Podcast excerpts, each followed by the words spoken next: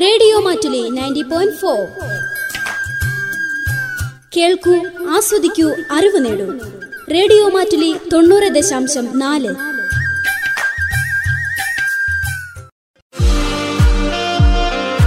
മനസൗഖ്യം മാനസികാരോഗ്യ ബോധവൽക്കരണ പരിപാടി. മനസൗഖ്യം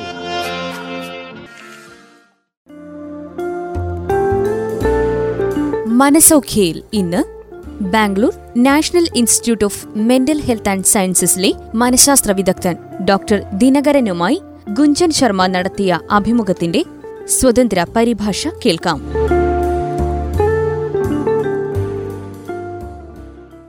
നമസ്കാരം പ്രിയ ശ്രോതാക്കളെ ഞാൻ പ്രജിഷ.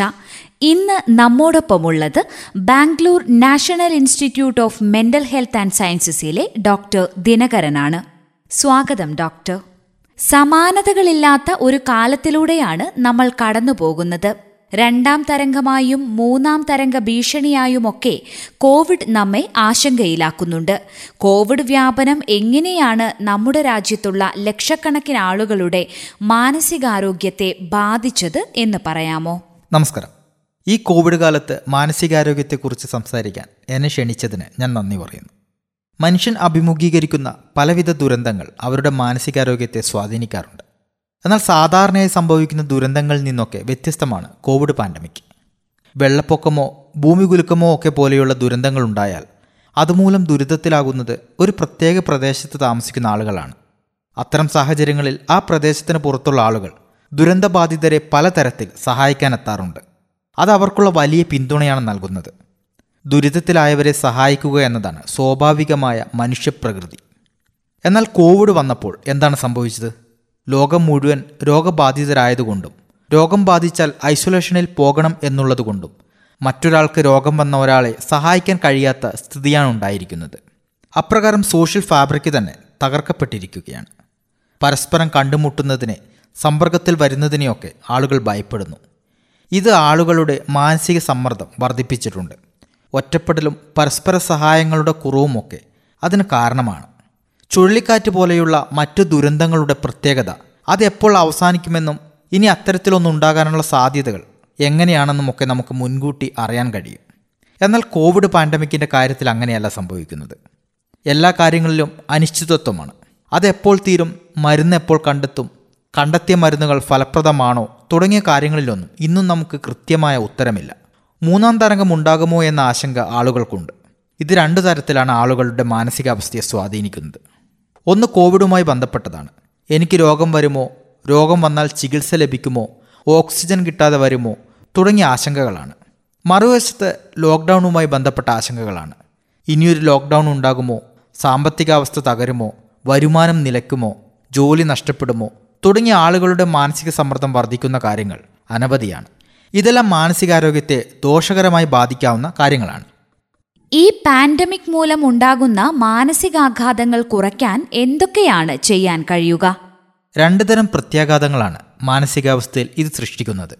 ഒന്ന് ഹ്രസ്വകാല പ്രശ്നങ്ങളാണ് മറ്റൊന്ന് ദീർഘകാല പ്രശ്നങ്ങളും. ആങ്സൈറ്റി വിഷാദം ഏകാന്തത ലഹരി ഉപയോഗം ഓർമ്മക്കുറവ് തുടങ്ങിയവ ഹ്രസ്വകാല പ്രശ്നങ്ങളാണ്. ദീർഘകാല പ്രശ്നങ്ങളെക്കുറിച്ചുള്ള പഠനങ്ങൾ നടന്നു വരുന്നതേയുള്ളൂ.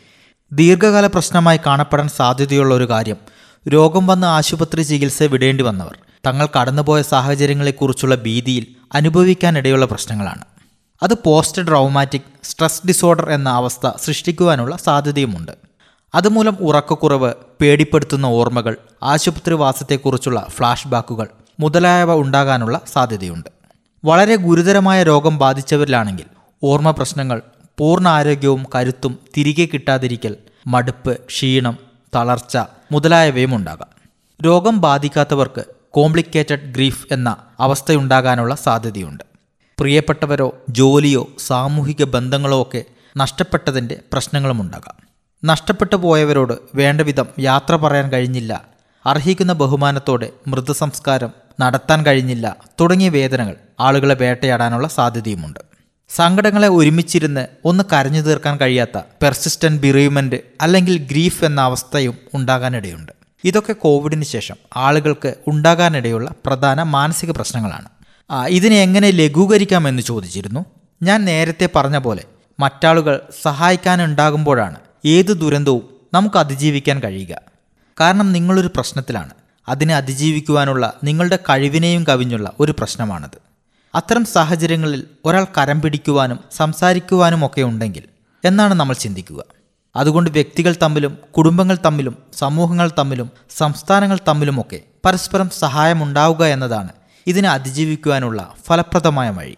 പരസ്പരം സംസാരിക്കുക കടന്നുപോയ സാഹചര്യങ്ങളോട് എങ്ങനെയാണ് അവർ പൊരുത്തപ്പെടാൻ ശ്രമിക്കുന്നത് എന്ന് മനസ്സിലാക്കുക വളരെ അടിസ്ഥാനപരമായ കാര്യങ്ങൾ അതായത് നന്നായി ഉറങ്ങാൻ കഴിയുന്നുണ്ടോ ജോലിയിൽ അതായത് അത് വീട്ടുജോലി ആയിക്കൊള്ളട്ടെ മറ്റെന്തെങ്കിലും ജോലിയുമായിക്കൊള്ളട്ടെ അതിൽ ശ്രദ്ധ കേന്ദ്രീകരിക്കാൻ പറ്റുന്നുണ്ടോ എന്നുള്ള കാര്യങ്ങളൊക്കെ മനസ്സിലാക്കാൻ ശ്രമിക്കുക.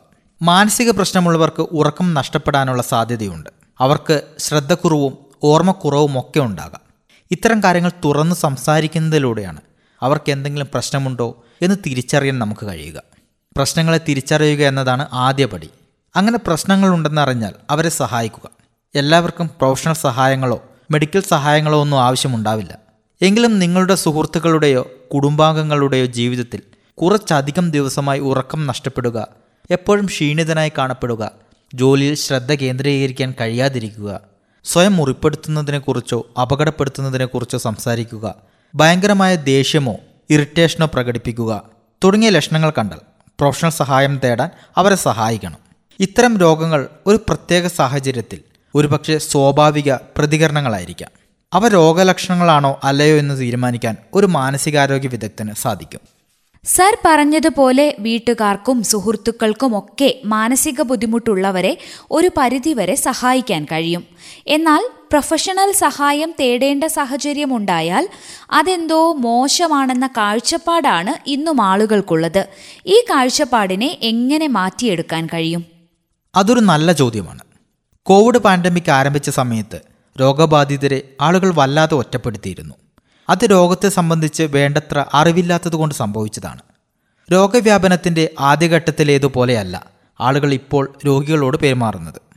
ഈ രോഗത്തെക്കുറിച്ച് കൂടുതൽ അറിവ് നേടിയതിനു ശേഷമുണ്ടായ മാറ്റമാണിത്. മാനസികാരോഗ്യ ചികിത്സയെ സംബന്ധിച്ചുള്ള തെറ്റിദ്ധാരണകൾ പരിഹരിക്കാനും വേണ്ടത് കൃത്യമായ ബോധവൽക്കരണമാണ്. അതിന് ചില കീ പ്ലെയേഴ്സ് ഉണ്ടാകണം.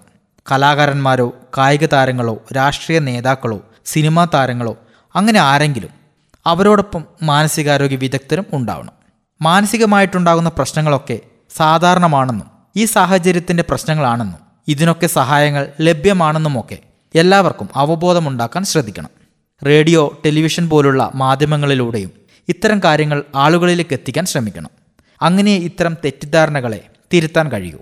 വളരെ നന്നായി സംസാരിച്ചതിന് അങ്ങേക്ക് നന്ദി സർ. മാനസികാരോഗ്യം പ്രധാനപ്പെട്ടതാണ്. നല്ല മാനസികാരോഗ്യം ശരിയായ ശാരീരികാരോഗ്യത്തിന് സഹായിക്കും. മാനസികമായും ശാരീരികമായും ആരോഗ്യമുള്ളവരായിരിക്കുക. ആവശ്യമെങ്കിൽ പ്രൊഫഷണൽ സഹായം തേടാനും മടിക്കരുത്. എല്ലാവർക്കും നന്ദി. നമസ്കാരം. മനസ്സുഖയിൽ ഇന്ന് ശ്രോതാക്കൾ കേട്ടത് Bangalore national institute of mental health and സയൻസസിലെ മനഃശാസ്ത്ര വിദഗ്ധൻ ഡോക്ടർ ദിനകരനുമായി ഗുഞ്ചൻ ശർമ്മ നടത്തിയ അഭിമുഖത്തിന്റെ സ്വതന്ത്ര പരിഭാഷയാണ്.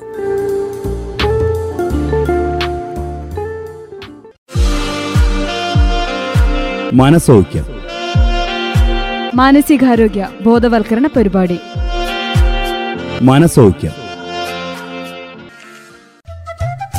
Radio Mattoli ninety point four. കേൾക്കൂ ആസ്വദിക്കൂ അറിവ് നേടൂ.